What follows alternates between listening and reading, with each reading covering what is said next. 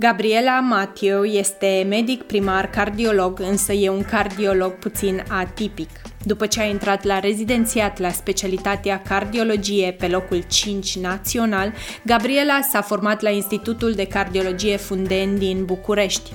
Timp de șapte ani cât a făcut parte din echipa de chirurgie cardiovasculară a Spitalului Sanador din capitală, a evaluat pre, intra și postoperator pacienții care făceau operații pe cor deschis.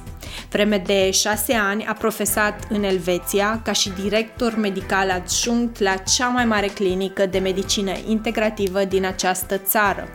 Tot în acea perioadă au urmat studiile de medicină integrativă de la Institutul de Medicină Funcțională din Statele Unite. S-a specializat apoi și în toxicologia metalelor, precum și în medicina mitocondrială și ortomoleculară în Germania și în Elveția. Sunt foarte bucuroasă să vă spun că un medic atât de multidisciplinar precum Gabriela a pus de curând pe picioare o clinică de medicină integrativă în România. Clinica MedClinic se află în Cristian, lângă Sibiu, și oferă analize, investigații și tratamente actualizate cu cele mai recente studii în medicina integrativă. Vă invit deci să ascultați o conversație fascinantă despre sănătatea sistemului cardiovascular din perspectiva în care acesta este strâns conectat cu celelalte organe din corp, unele dintre ele chiar neașteptate. Conversația este împărțită în două episoade.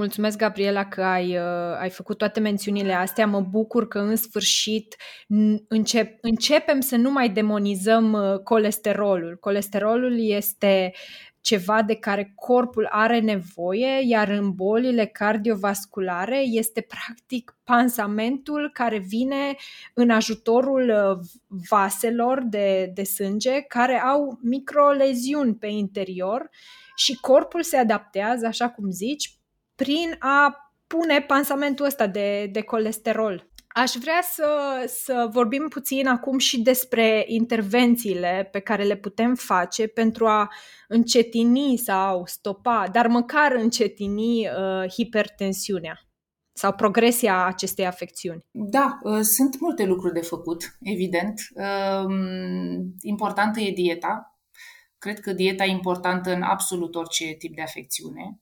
E foarte important să consumăm uh, alimente care ne aduc uh, uh, un aport bun de minerale și de vitamine, dar și de compuși care au rol, cum să zic, chiar terapeutic, care funcționează în corp, similar agenților medicamentoși pe care noi îi folosim. Uh, și aici intră usturoiul, spre exemplu, banalul, banalul usturoi, uh, care are efecte multiple, uh, influențează foarte multe mecanisme, foarte similar cu, cu medicamentele. Da, tot aici intră țelina, care iarăși are efecte de vazodilatație. Sfecla roșie, spre exemplu, e recunoscută ca fiind o substanță care, prin faptul că Uh, generează, produce de oxid nitric, face vazodilatație. Bun, trebuie consumat mai, mai mult, adică e, nu e suficient doar uh, un pic de sfeclă roșie, ar fi util uh, ca un jumătate de litru de suc de sfeclă roșie pe zi. Dar în orice caz, e, sfecla roșie, spre exemplu, e, e un aliment foarte, e o, foarte interesantă um, pentru că are studii inclusiv în ameliorarea disfuncției diastolice. Uh, Adică, cred că e unul din, dacă nu chiar singur aliment care influențează disfuncția diastolică. Disfuncția diastolică este uh, întâlnită la persoanele mai în vârstă și presupune alterarea capacității ventriculilor de a se relaxa persoanele tine, atâta timp cât noi avem o capacitate energetică intactă, uh, cardiovascular, putem să relaxăm ventriculii pentru a primi sânge din sistemul venos uh, foarte ușor și relaxarea asta e un proces care se întâmplă rapid și care uh, e consumator de energie. Deci se întâmplă cu consum de energie. E pe măsură ce uh, rezervele noastre energetice se depletează, că avem tot felul de probleme, hipertensiune necontrolată, tot felul de turburări de ritm care durează și așa mai departe, uh, se pierde această abilitate de relaxare a ventriculului stâng și um, sfecla roșie are abilitatea de a, de a recupera această disfuncție diastolică, lucru care e foarte interesant. Foarte interesant. Eu am folosit um, suc de sfeclă roșie, dar și sfeclă. Găsisem o rețetă foarte bună de brownies pe bază de sfeclă, pentru că nu e foarte gustoasă, fără zahăr.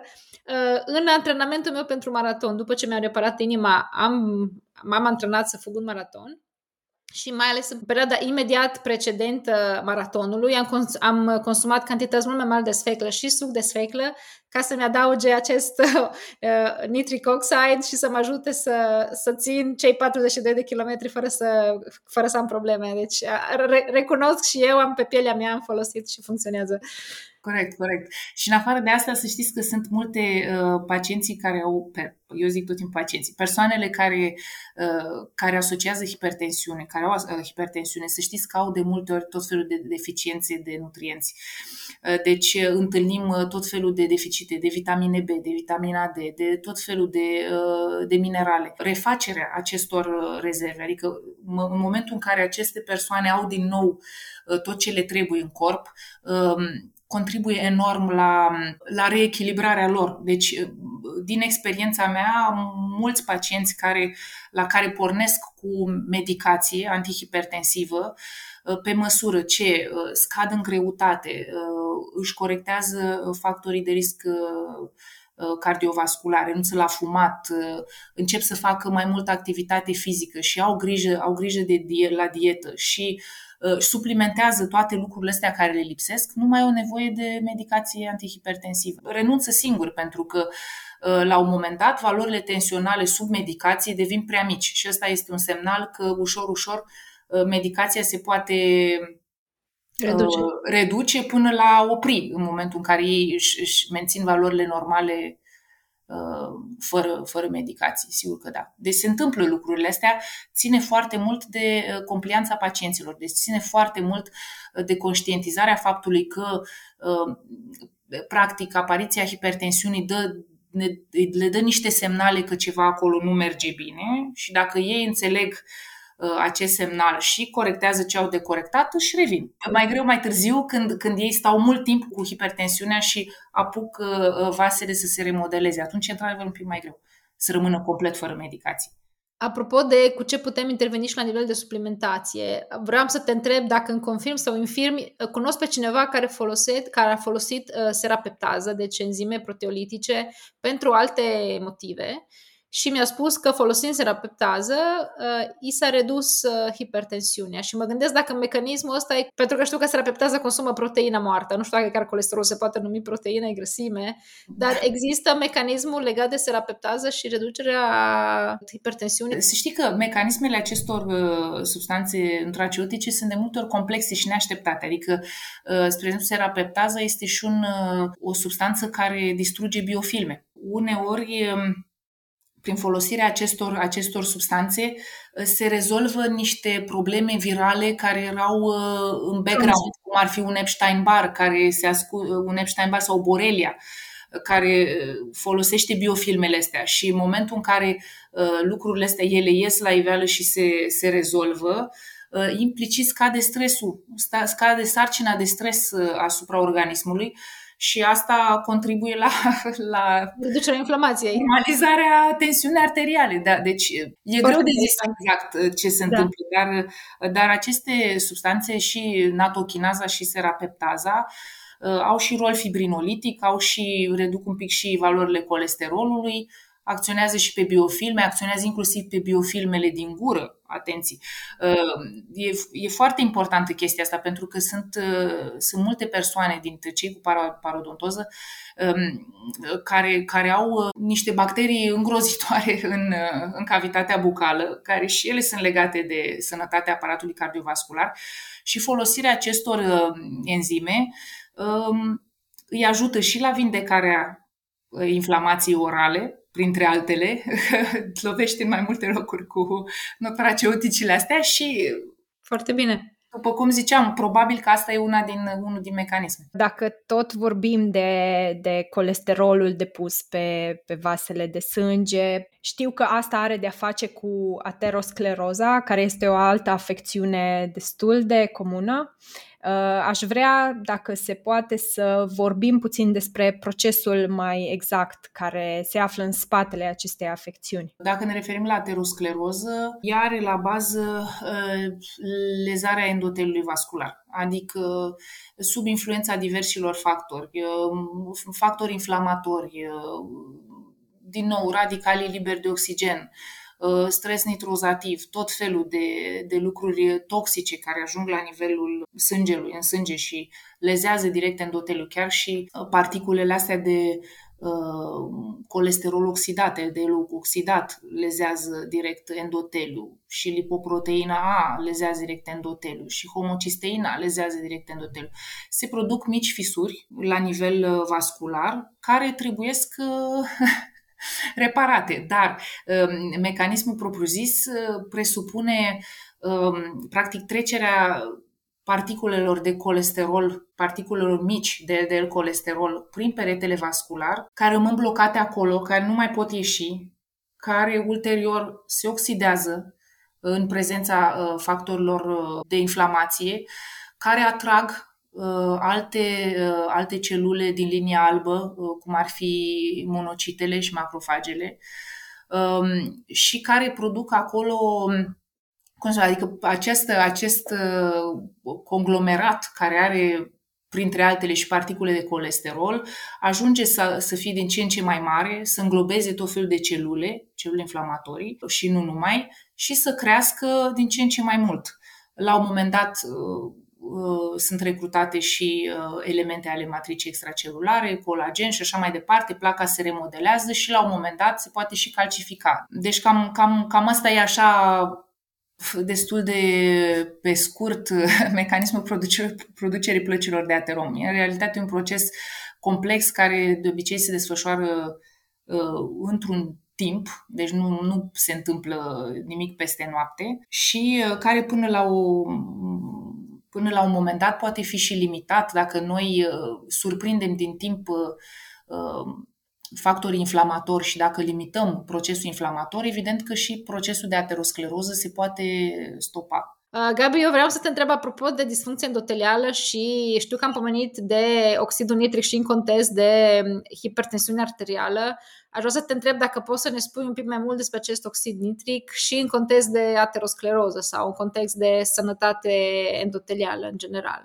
Oxidul nitric este foarte, foarte important în sănătatea endotelială. Este practic capacitatea corectă de sinteza oxidului nitric este marca endoteliului sănătos. El este implicat în, în vazodilatație directă, are rol antioxidant Uh, și contribuie um, la multe alte funcții uh, importante în uh, sănătatea endotelială. Se neutralizează excesul de um, radical liber de oxigen, contribuie la scăderea activității trombotice și, bineînțeles, că limitează citochinele inflamatorii. Deci, uh, în momentul în care un uh, endoteliu funcționează cum trebuie și sintetizează oxid nitric, practic uh, noi suntem protejați din punct de vedere cardiovascular.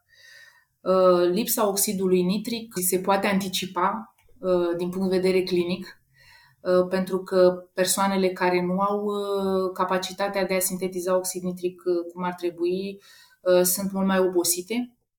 Uh, au de multe ori um, extremitățile reci, uh, au um, mici uh, dilatații vasculare, acele spider veins, acele dilatații venoase subcutanate care se, se văd la nivelul membrelor inferioare în special, sunt tot o marcă de disfuncție endotelială prin deficit de oxid nitric. Au o capacitate mult mai redusă de, de a efectua activități fizice, Um, din punct de vedere sexual, iarăși e, poate fi o afectare pentru că acolo iarăși e nevoie de oxid nitric. Uh, deci sunt multiple locurile în care se resimte în corp în care se resimte lipsa de oxid nitric. Eu am avut chiar clienți, acum că ai zis de, apropo de disfuncția erectilă, care probabil se conectează mult mai puțin cu problemele cardiovasculare. Dar am avut, uh, am lucrat cu clienți care li s-a spus că e vârsta, dar de fapt nu era vârsta neapărat, cât era legat de problemele cardiovasculare mai sus, care nu erau neapărat tratate și care apoi se manifestau la lipsă de oxigenare, de de circuit sanguinic cum trebuie în zona pelviană și cu siguranță apoi ca și consecință disfuncție erectilă. Da. Și există ceva ce putem uh, face pentru a încuraja producția de oxid nitric? Da, da, da. Uh, în primul rând trebuie să limităm inflamația um, și să reparăm, de reparăm endoteliul uh, vascular. Asta se realizează și cu ajutorul um, substanțelor antioxidante. Un rol important îl au antioxidanții ăștia obișnuiți pe care noi știm, vitamina C, vitamina E. Este chiar un protocol uh, propus de uh, Linus Pauling. Uh, poate ați auzit de Linus Pauling, uh, promotorul uh, medicinei ortomoleculare. Uh, el propune un protocol uh, pe bază de vitamina C, vitamina E, uh, lizină și prolină. Uh, lizina și prolina sunt uh, precursori de colagen, refac uh, matricea de colagen vasculară, dar uh, lizina se pare că are și proprietăți din astea de, cum să zic, de reparare a endoteliului vascular ca un, imaginați-vă așa, ca o teflonare a, a vaselor, dacă pot să zic așa, asta e un termen neacademic, Uh, dar fac, uh, face vasele um, impermeabile. Face botox la vase. da, face vasele impermeabile și, um, și restaurează, restaurează um, structura endotelială.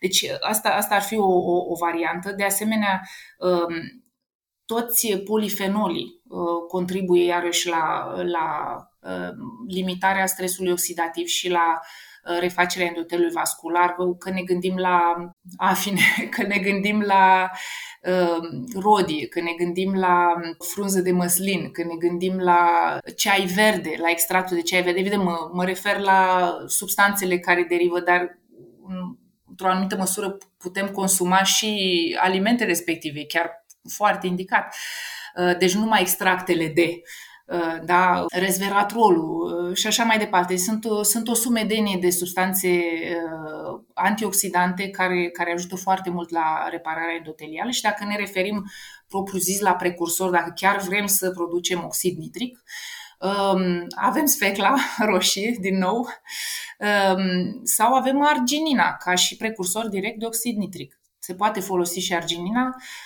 La arginină eu am un singur amendament. Um, arginina se metabolizează mai departe către citrulină uh, și um, unor trebuie să, trebuie să avem grijă dacă persoana respectivă are foarte multe molecule de stres nitrozativ, adică um, radicali uh, de oxid de azot, radicali liberi de oxid de azot, care sunt uh, fantastic de agresivi și care mai departe generează nitroperoxidare care este teribilă pentru, uh, pentru membranele celulare. Deci, uh, când folosim arginina, sunt, sunt anumiți autori, cum ar fi Bodo Kuklinski, părintele medicinii mitocondriale din Germania, care zice să nu depășim uh, o doză de 3 grame um, putem depăși doza asta de 3 grame pe zi dacă noi știm că persoana, că pacientul respectiv nu are uh, nitrotirozină crescută. Adică dacă putem detecta că persoana nu are deja un stres nitrozativ mare, atunci putem folosi și doze mai mari. Dacă nu știm, e mai bine să nu expunem uh, pacientul la un stres nitrozativ mai mare, pentru că acest oxid nitric se poate, uh, poate mai departe degenera în uh, radical liber de oxid nitric. La persoanele care au Epstein-Barr virus, dar noi nu știm neapărat dacă au sau nu, există posibilitatea să dăm arginină pentru a ajuta partea de uh, oxid nitric, dar să ajutăm și cu lizină pentru a reduce discursul inflamatoriu pentru acest virus? Da, e o idee. Acum, uh, dacă ne referim la persoanele cu Epstein-Barr, uh, e important să știm dacă aceste persoane au o o activare a virusului Epstein-Barr, pentru că dacă virusul nu e activ, nu neapărat ar fi o problemă. Prevalența virusului Epstein-Barr în populația generală e foarte mare, ar însemna să nu mai ia nimeni arginină. Deci, deci nu, nu neapărat nu neapărat e o problemă cu arginina, decât dacă avem o afecțiune virală activă atunci n-aș da arginină sub nicio formă, ci aș merge mai degrabă către lizină, tocmai ca să împiedicăm replicarea virală. Se poate testa, e foarte simplu. Testăm anticorpii de uh, Epstein-Barr și vedem dacă valorile anticorpilor, chiar dacă e vorba de anticorpii IgG, dacă sunt peste 600, deci un titlu, uh, asta are semnificația unei reactivări. Uh, și atunci ne oprim cu arginina. Da, un lucru pe care aș vrea să-l adaug aici ar fi uh, acela că virusul Epstein-Barr este virusul care produce uh, mononucleoza și că, așa cum menționai și tu, uh, Gabriela, el este foarte întâlnit în populație, însă de cele mai multe ori el se găsește în varianta pasivizată și își mai scoate așa dinții, se reactivează atunci când sistemul imunitar nu mai reușește să-l țină acolo sub uh, nivelul apei. Așa că odată ce ai, uh, ai, ai luat acest uh, virus, vei trăi cu el toată viața, însă el va fi într-un caz fericit, în formă inactivă. Însă, da, el cauzează multe probleme în corp, nu doar pe partea asta de sănătate cardiovasculară, ci și uh, autoimunitate, deci probleme și pe sistemul uh, imunitar și așa mai departe. Dacă e să vorbim de factori de risc care ne predispun la ateroscleroză, cam care ar fi principalii factori, principalele cauze? Factorii sunt um, comuni cu ceea ce am discutat până acum, adică ateroscleroza este o boală inflamatorie. Deci inflamația este centrală. Uh, tot ceea ce produce inflamație de lungă durată poate produce ateroscleroză. Uh, fumatul este un factor care pune paie pe foc, uh, pentru care multiple efecte negative și reușește să inducă hipercoagulabilitate, lezarea directă a endoteliului vascular și așa mai departe. Adică cam ăștia sunt factorii pe care i-am mai menționat deja. Um, toate lucrurile astea produc în timp ateroscleroză dacă ele nu sunt din timp ținute sub control. Apropo de factori de risc, vreau să te întreb, pentru că ai menționat deja de două ori, dar nu am uh, insistat pe subiectul ăsta, despre homocisteină.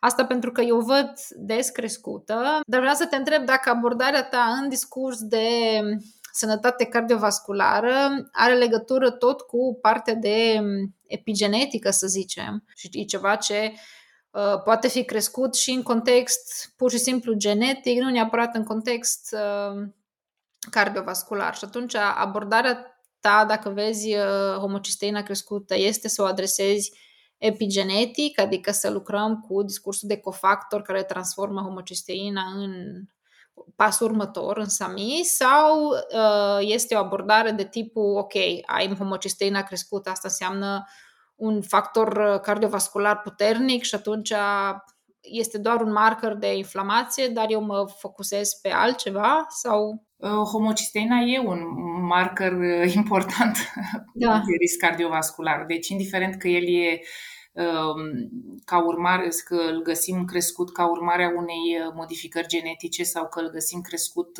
pentru simplu fapt că persoana respectivă are mari deficite de nutrienți, Ehm, eu îl ehm, încerc întotdeauna să corectez uh, hiperhomocisteinemia, dar încerc întotdeauna să compensez uh, hiperhomocisteinemia cu uh, substanțe uh, deja metilate, adică să ajut corpul cu un complex de uh, vitamine care sunt deja activate, deja metilate, ca să, tocmai ca să trecem peste uh, blocajul ăsta de metilare. Uh, și atunci uh, uh, constatăm că și homocisteina scade, adică valoarea nivelului homocisteină răspunde imediat în momentul în care corpul primește acești, aceste substanțe metilate. gata metilate, gata activate. Adică problema e că aceste persoane nu își pot activa singure aceste substanțe.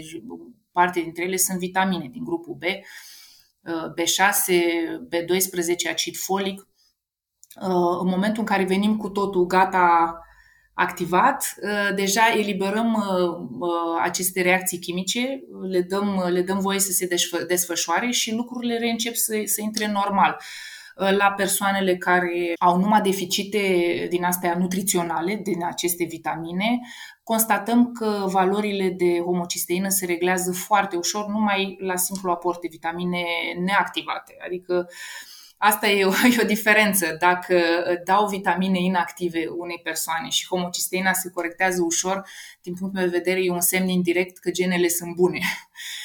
Dacă îi dau cuiva vitamine inactive și nu obțin nimic, înseamnă că uh, probabil are un deficit de metilare și el nu și le poate activa și atunci le-a luat degeaba, oarecum. Uh, da? Și trebuie să schimbăm uh, forma. Ai testat cam la trei luni după ce ai testat prima dată și ai făcut un protocol sau cam care e frecvența cu care testezi homocisteina? Exact, la trei luni, exact cum zici, nu testez mai repede pentru că uh, lucrurile nu se corectează foarte ușor. Repede, da. da uh, deci din ce am observat, uh, nu, nu se corectează foarte repede. Uneori putem să corectăm mai repede dacă, dacă facem perfuzabil uh, vitaminele respective, da? deci cu aport perfuzabil.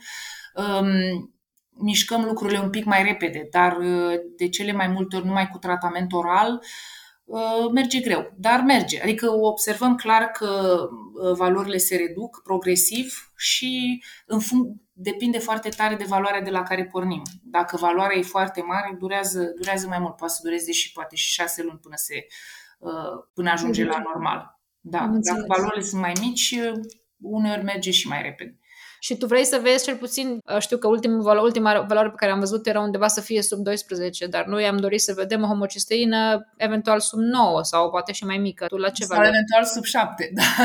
Sub 7, așa, da. Da, deci sub 7. Okay, deci valoarea care e la laborator e absolut irrelevantă, e, pentru că deja sunt factori de factori de risc puternici. Ok, da. mulțumesc. Schimbăm un pic subiectul și mă gândeam acum că am vorbit despre medicamente și de efectelor secundare și știm că medicamentele au și ele un rol destul de important pentru anumite persoane. Știm că unele persoane, mai ales în cazuri extreme sau grave, au nevoie de un, un suport foarte puternic din punct de vedere medicamentației.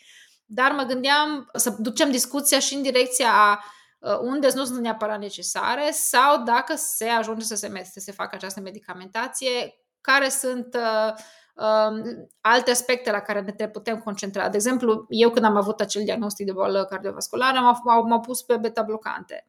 Și n-am știut niciodată ce efect secundar poate avea beta-blocantul în cazul meu și ce îmi poate înrăutăți. Nu mi-a spus nimeni, ia medicamentul ăsta pentru toată viața, dar ai grijă la.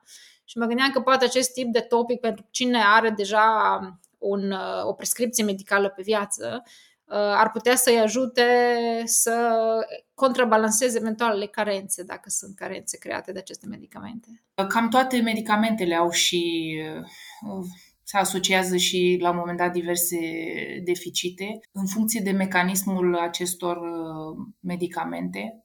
Dacă vorbim, spre exemplu, despre Uh, diuretice, uh, anumite diuretice, uh, pe lângă faptul că ajută să se elimine sodiu, da, noi vrem să eliminăm sodiu, să reducem hipertensiunea, dar există victime colaterale, de multe ori se pierde și potasiu, se pierde și magneziu, se pierd și alte minerale.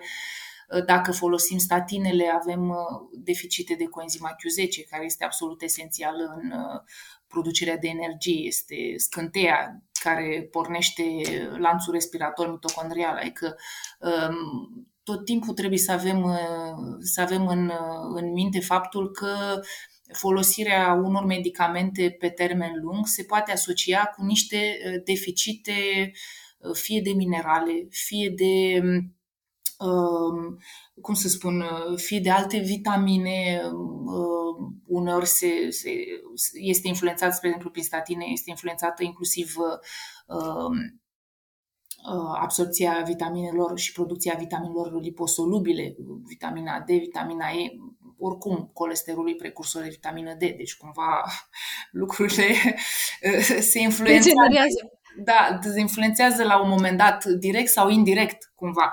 Și atunci, um, dacă pacientul nu poate fi uh, desprins de acele medicamente, dacă acele medicamente sunt absolut necesare, e bine să căutăm activ aceste potențiale deficiențe și să le corectăm.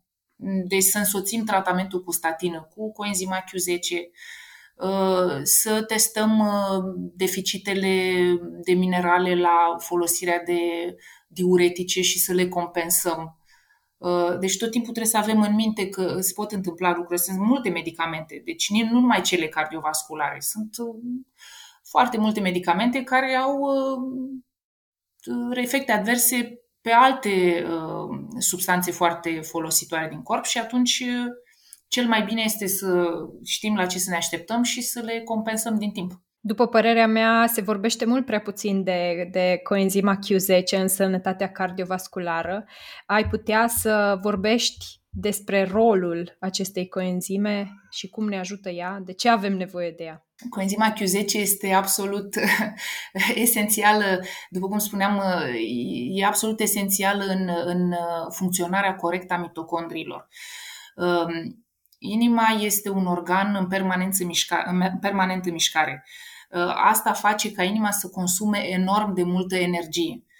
Uh, pentru a se putea compensa această funcție, trebuie ca în permanență inima să aibă posibilitatea să producă această energie. Aici vine rolul mitocondriilor.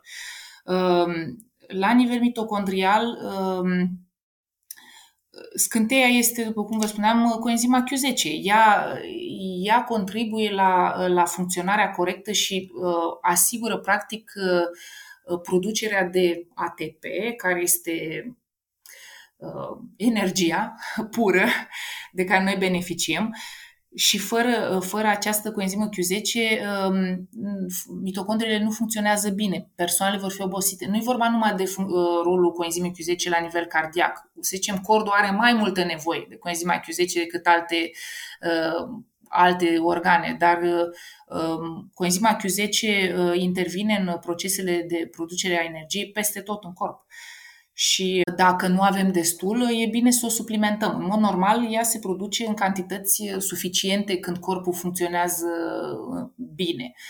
Dar în anumite situații, odată cu creșterea în vârstă, odată cu administrarea diverselor medicamente, evident, nu se mai produce suficient și cum să spun, cel puțin pentru inimă, dacă vorbim despre afecțiunile cardiovasculare, nu e numai necesar ca să ca să avem coenzima Q10 în uh, valorile terapeu- intervalului de referință a laboratorului, ca să fie bine. Deci, pentru a avea un rol terapeutic, pentru a ști că repornim uh, metabolismul cardiovascular, e important ca să avem valori mult mai mari de coenzima Q10 în, în sânge. Spre exemplu, 2,5 mg, adică mult mai mult decât ne-am aștepta uh, prin producerea internă de coenzima Q10 prin surse proprii. Acum am o întrebare, Gabi, către sfârșit, ne apropiem de sfârșit, dar eu sunt foarte curioasă uh, și cred că cine ne ascultă poate că are aceeași întrebări.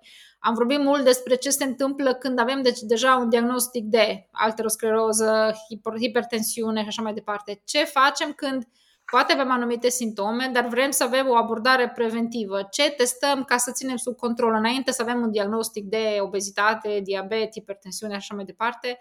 Cum anticipăm o involuție și ce testăm ca să vedem să nu ajungem la un diagnostic.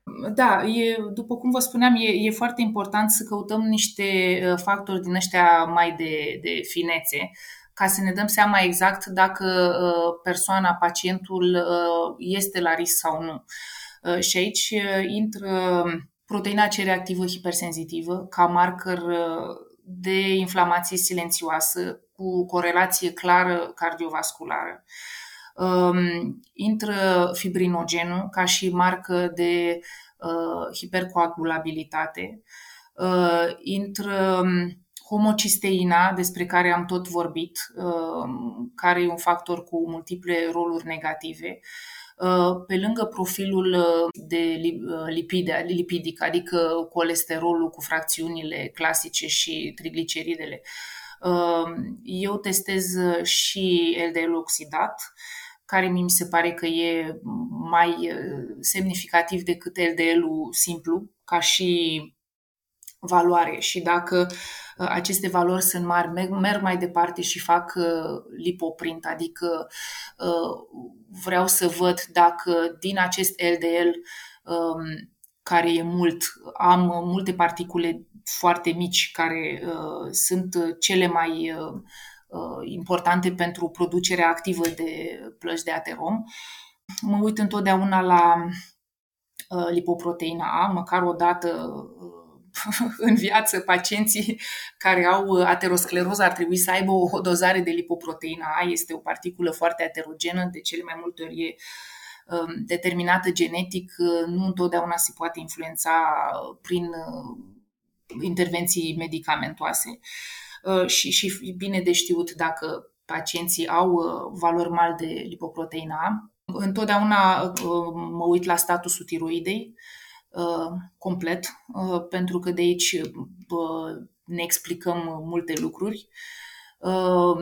Mă uit la, la funcția hepatică, mă interesează în special dacă gamma GT-ul e crescut, care mie îmi semnalizează toxicitate și deficit de glutation. Când zici crescut, pentru că din nou aici vorbim de diverse valori, eu știu despre valori peste 30, dar unele laboratoare merg până la 60. La, la, la cam la ce valori te uiți tu? Nu, nu. Într-adevăr, valorile um, pentru mine e mai mult de 30, uh, chiar dacă el e în interval. Deci să știți că pe laboratorul pe care lucrez eu, um, gamma GT-ul e de multe ori în interval, dar pentru mine e crescut. Adică eu mă uit la, la alte lucruri și uh, nu aștept ca să depășească Norma de referință. Da, da, deci sunt foarte importanți parametrii ăștia. Și feritina e foarte importantă. Nu aștept să aibă pacientul uh, Adică dacă am o valoare de 20 pentru feritină, asta nu înseamnă că e bine. Nu e bine deloc. Adică un cot nu poate funcționa cu, cu valori din astea care sunt în interval, dar nu, nu sunt deloc uh, potrivite pentru o bună funcționare a organismului. Nu deci, e optim, adică corpul supraviețuiește, dar nu la, la o sănătate optimă. Exact, exact. Deci uh, toate, toate lucrurile astea trebuie, trebuie optimizate.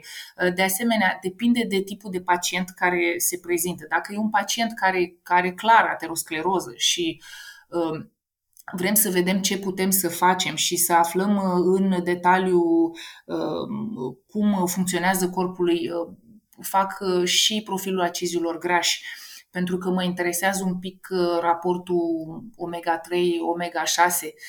Indexul de omega-3 e un indice foarte important pentru sănătatea cardiovasculară. Se corelează foarte bine cu riscul de mortalitate. Cu cât indexul de omega-3 mai mare, cu atât pacientul e mai protejat. Deci mă, mă uit inclusiv la niște uh, lucruri care nu prea sunt, uh, nu fac parte din uh, medicina clasică, din ceea ce căutăm noi în mod normal uh, pe un laborator obișnuit. Nici nu sunt tește care să facă în mod obișnuit pe laboratoarele din țară.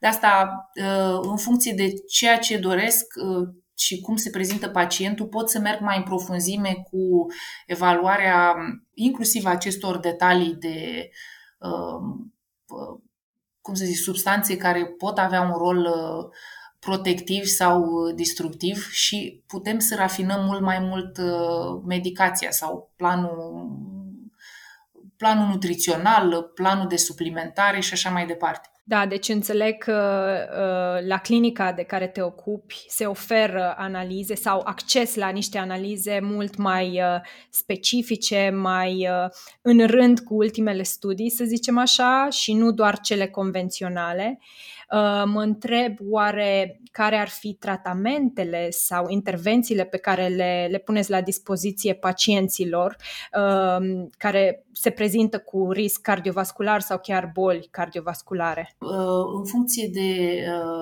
ceea ce detectăm din analizele pe care le facem, oferim pacienților noștri, în afară de consilierea de nutriție și Um, cum să zic, uh, suportul uh, nutraceutic și medicamentos de care au nevoie, dar în anumite situații uh, îi putem ajuta și cu anumite terapii perfuzionale.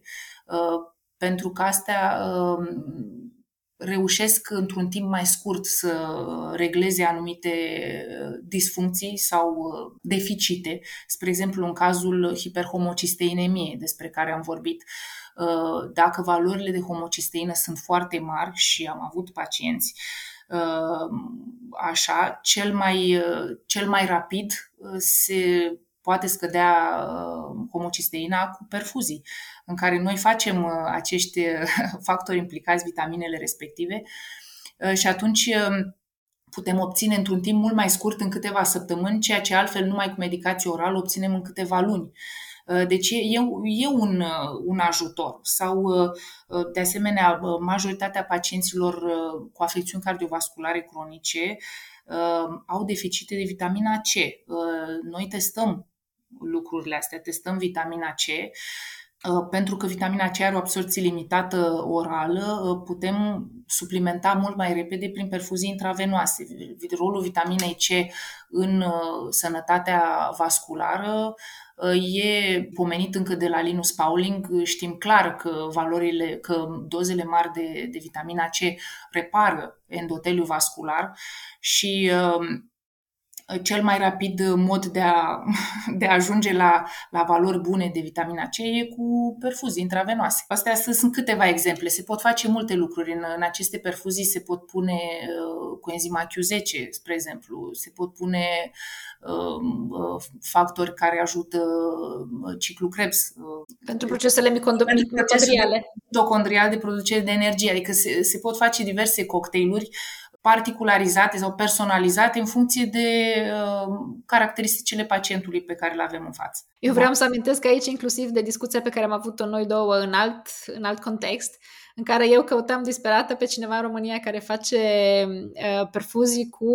holotranscobalamină cu versiunea DB12 activă și ai fost singura care mi-a răspuns și mi-a zis da, la noi la clinică se face, pentru că în alte locuri se folosește doar ciancobalamina și știm din studii că nu este cea mai bună formă de B12 și nu se absorbe la fel de bine, corpul elimină mai repede. Deci faptul că avem în România și accesul la formă activă de B12 la tine în clinică mi se pare extraordinar. Da, mai vreau să mai menționez ceva, uh, un lucru care iarăși uh, nu e uh, puțin important, să știți că la multe persoane care au afectare vasculară, care au afectare aterosclerotică sau chiar hipertensiune, detectăm metale grele. La testele pe care le-am făcut, de când am descris clinica, deci pe zona Sibiu, unde eu nu aveam experiență, am experiență cu pacienții noștri din uh, zona Zurich, um, cu genul ăsta de teste și acolo predomină ceva, dar am avut surpriza ca și aici să găsesc uh, foarte multe metale grele în sânge.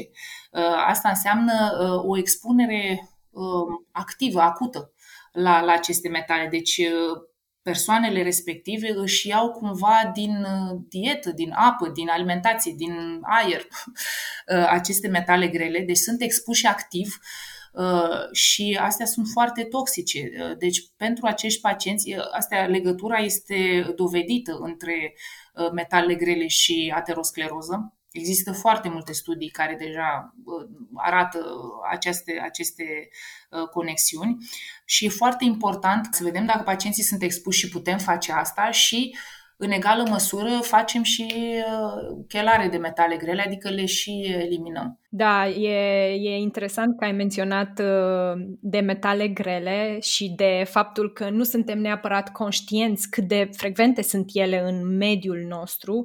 Eu acum uh, câțiva ani mi-am făcut o analiză de, de metale grele din firul de păr și mi-a ieșit acolo toxicitate cu titan, dacă mi-aduc bine aminte. Eu nu am implanturi uh, dentare, deci am început să mă gândesc, ok, de unde poate să vină titanul? Și nu am găsit uh, sursa respectivă până într-o zi când îmi găteam ceva în tigaia mea uh, pe care o folosesc, foloseam pe vremea aia foarte destul de des și văd că scrie pe tigaie titanium. Uh, și îmi pică așa, parcă m-a lovit cu firma în cap. Deci până și oalele sau tigăile pe care le folosim pot fi sursă de, de metale grele care ne impactează sănătatea. O, da, așa este. Și uh, titanul e una dintre ele, dar să știi că, apropo de expunerea de titan, uh, trebuie întotdeauna să ai în vedere și titanul dioxid, care se găsește în foarte multe lucruri, inclusiv în medicamente. Dacă vă uitați pe, în special, uh, formele de comprimat au ca excipient titan dioxid, Uh, se găsește și în pasta de dinți titan dioxid, se găsește uh, în anumite uh, produse alimentare titan dioxid. Titan dioxidul cred că albește de culoare albă la, la pastile și um, sunt niște lucruri care ne sensibilizează un metal um, și probabil că expunerea asta tot timpul la titan chiar în forme mici, a, titan oxid sau titan dioxid există inclusiv în cremele solare, deci atenție. Uh, deci trebuie să, trebuie să suntem, sunt multe surse de, de titan, ca să, ca să știi. Um, și apropo de tigăi și de oale, da, um, se pare că oalele astea emailate au plumb, uh, care se poate elibera, sunt niște emailul uh, respectiv cumva poate să elibereze plumb. N-am știut nici eu, am aflat de curând, pentru că nu aveam o explicație pentru niște valori foarte mari de, de plumb ale pacienților. Um, sau în oalele de lut, um, oalele din, din pământ, oale din pământ care se mai folosesc uh, la gătit uh, la noi în țară destul de des. Uh, da, deci sunt, sunt multe surse de, de metale grele și ele sunt toate toxice. Chiar și acolo unde credeam că oala de lut e total inofensivă. Dacă poți să te întreb ce fel de oale folosești sau uh, ce, dacă ai vreo recomandare. Eu folosesc oale de inox personal și avem uh, tigaie de fontă și am uh, multe vase de iena în care gătim. Tigăile din fontă, care, din câte știu eu, uh, te ajută cu puțin fier de câte ori exact. în ele. Exact, exact. Exact. E pentru femei care de obicei au uh, tendința la hiposideremie, ajută o tigaie de fier ca să ne menținem valorile fierului bune. Eu am avut exact experiență contrară cu tigăile de fontă, asta așa ca și paranteză, pentru că mi-am testat pachetul genetic genetic și am acea genă care tinde să acumuleze fierul. Și consumând aproape zilnic, tocmai din recomandarea că tigăile de fontă sunt bune, consumând zilnic pe gătind pe tigăia de fontă, m-am trezit cu un fier seric foarte mare. Și m-am speriat, am, re- am redus, n-am mai folosit, m-am retestat și conexiunea era directă. Deci pentru cine aș face pachetul genetic și are acea genă a hemocromatozei, predispunerea de acumulare de fier, din nou, recomandarea de fontă nu e pentru toată lumea, dar pentru multă lume e valabilă. Exact, exact, exact. În regulă. Ne apropiem de, de finalul timpului alocat. Mulțumesc, Gabriela, că ne-ai ajutat să avem o perspectivă mai holistică asupra bolilor cardiovasculare, să ne uităm și din alte unghiuri și să vedem cât de interconectate sunt lucrurile în corp când vine vorba de, de bolile cardiovasculare. Uh, și mulțumesc, uh, Maria, pentru ajutor. Pentru cei care ne urmăresc, mulțumesc pentru atenție și ne vedem într-un episod viitor. Mulțumim și noi! Mulțumim!